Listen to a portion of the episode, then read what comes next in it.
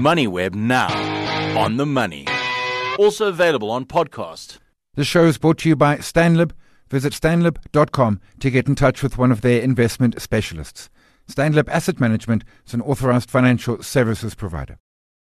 I'm chatting with Wandile Sihlobo, Chief Economist at the Agricultural Business Chamber of South Africa. Wandile, appreciate the time today. Fair to say, 2023 has been another decent year for, for farmers broadly across the various different uh, farming sectors in South Africa. Thanks for having me on, Simon. Uh, I think you, you are right uh, in saying that, but I would segment it, uh, Simon, and say uh, it's been a decent year for a majority of subsectors, with the exception of one. Because mm-hmm. you may recall that we could dissect South Africa's agriculture into broad three subsectors. To say field crops, that's where you include all your grains and all oilseeds and sugar cane. And then you have your horticulture, our fruits and wine, and then you have their livestock and poultry. And I would say on the livestock and poultry, there's been a number of challenges, but everything put together is still a reasonably decent year. I would, I would agree on that point. The, the, the, the, poultry, well known, of course, the, the avian flu, which has, has uh, swept through the, the, the, sector with, with, with dev- devastating uh, impact. Is, is that being managed? Is the worst behind us? Is it still a challenge for the space? I would say, Simon, on that, uh, the challenge is still uh, with us, but there's a number of interventions that have been uh, put mm-hmm. in, in place. Uh, I mean, the first one was to say, look, we, we have now this outbreak and this spreading, and can we make sure that our biosecurity system is strong. By that, I mean the measures that we put in place to control the spread of the disease. And I think the government and the private sector were able to do that. The second part then was to say, look, we are running out of stock. Can we import some fertilized eggs mm. to rebuild our parent stock flock? And I think that's something that has been underway and, and it's promising and the aspect of saying, can we import some of the powder and the fluid and uh, uh, uh, fluid eggs so that we can be able to use those powder eggs in baking industry, so that we take a little bit of some of the whole eggs and mm. put them into the retail shelf for people. And I think a combination of those measures and the other aspects that the businesses themselves are taking on the private side has somewhat stabilized uh, their supplies but of course, on the financials, you yourself have discussed the, the food companies' financials, particularly yeah. those with exposure in poultry, and they're feeling the impact. Uh, livestock, what's been the challenges with, with livestock? We, we chatted livestock middle of the year. It, it's a space within agricultural, certainly, I think, uh, gets overlooked by a, a, lot of investors and, and, and the broader South African population. Absolutely, Simon. And it's an important one because if you think about livestock along with poultry, they make up about 48% of the gross value added of South Africa's agriculture. Mm-hmm. So you mm-hmm. could argue and say half is this. And the key challenge there in livestock has also been the animal disease, what we call foot yeah. and mouth disease. You may recall at the start of this year, you and I had a conversation mm-hmm. where we talked about some of the key things, and I was mentioning that we had foot and mouth disease in about six of our nine provinces in 2022. Um, and these challenges continued into this year. And of course, when you have these diseases, it does mean that you are taken out of some of the export markets um, and the trading in general in livestock somewhat uh, slightly less than what we had seen in the previous years. And also just the, the, the, the meat prices were under pressure for the first part of the year.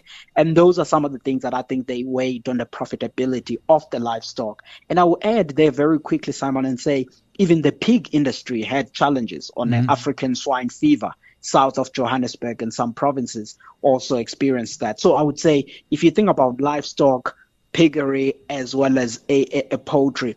It's for the first time really where we're seeing South Africa having an intensity of all of these three diseases, African swine fever, foot and mouth disease, and avian influenza at the same time and also when feed prices for those that are in poultry and in livestock were just starting to come down and offer them relief from the past two years of higher feed prices. So those were the challenges I would say they weighed on the subsector of our agricultural economy. You mentioned exports as well uh, there and, and, and ports. I mean, we've seen this, the story, we've had issues with Transnet, with the rail lines, uh, ports now also struggling. Uh, that must be must be hurting. I'm thinking particularly the citrus farmers down in, in, in the Western Cape who want to export out of Cape Town.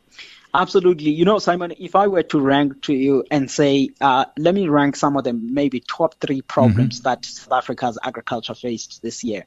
The first one would be the one that we just discussed, animal diseases. Yeah. The second one would be ports. And the third one would be load shedding. Quickly on the ports one, I would say for the first nine months of this year, we did reasonably well on exports. I mean, I'm looking at the data now. For the first nine months of this year, South Africa exported agricultural products worth $10.2 billion. This is up 1% compared to 2022 mm-hmm. levels.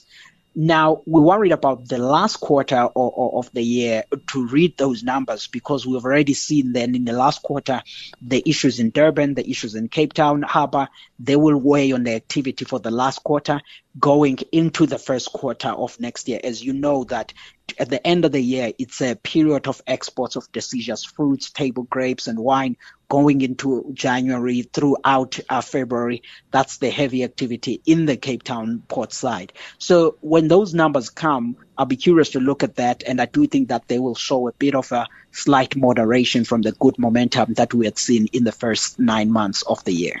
Load shedding, uh, is that predominantly irrigation when, when, when crops are being irrigated? Uh, and, and then, of course, I imagine processing as well.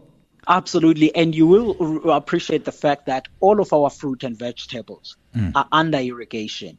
And when you think about the field crops, 20% of maize under irrigation, 15% of soybean irrigation, almost a third of sugar irrigation, mm. and the other crops. Now, at the start of the year, we were fortunate in a sense that as load shedding intensify and farmers had input all of their own uh, energy generation sources, uh, we were also on a La Nina period, which mm. really assisted us with good rains. But I would say from a finances perspective of the farmers, they've had to put, put out a lot of money to put alternative energy sources. But yes, at the start of the year, vegetable farmers did feel the impact, poultry sector felt the impact, and throughout the food processing and value chain and the abattoirs, they did feel feel the impact of that. But I think instead of the output, it shows more perhaps maybe on the financials of those that had to invest um, in these uh, alternative energy sources. Yeah, we've seen that across the value chain, uh, the, the, the, the, extra money being spent. You mentioned La Nina there. Of course, we're expecting an El Nino, which is a more drying uh, uh, environment. It, it, seems, I mean, we've certainly had some heat waves around the country. Um, rain's perhaps been a bit, I don't know, weird happening. That's probably climate change. But it certainly hasn't been as devastating as, as the droughts of, what was it, eight or nine years ago. Absolutely. And we, we remain uh, fairly optimistic that uh, going into the whole of 2024, uh, uh, uh mm-hmm. we will actually continue to see some good rainfall uh, uh, for much of South Africa. The South African Weather Service says there could be good rainfall more so in central and eastern South Africa until March 2024. From there on, we think that then El Nino will intensify. In our eyes, it seems like the, the, the moisture from the past four consecutive seasons of La Nina is assisted in as far as planting. And these uh, recent rains, of course, they've added uh, that much support. But we are worried about heat waves. In recent weeks, we've seen stronger heat waves across yeah. South Africa. And if anything, in Europe, we saw how devastating these heat waves could be. And I think for me, going into March 2024, the one thing that we have to monitor is the heat wave and the impact of it on the crops. Um, that's the one thing that we will be watching. And if then we, we assume that it becomes moderate, and we do get the rainfall, we think that the season could be decent. But I think this is a key upside risk we, we need to keep an eye on. A, a recent tweet you just put out around uh, employment in the sector, just short of a, of a million jobs in the agricultural space, which is back to 1990 levels, which is, I mean, it, it's what our country desperately needs employment. And I got to say, I was surprised. I would have thought efficiencies in yields, mechanization, uh, employment would be trending down, but no, it's actually moving higher.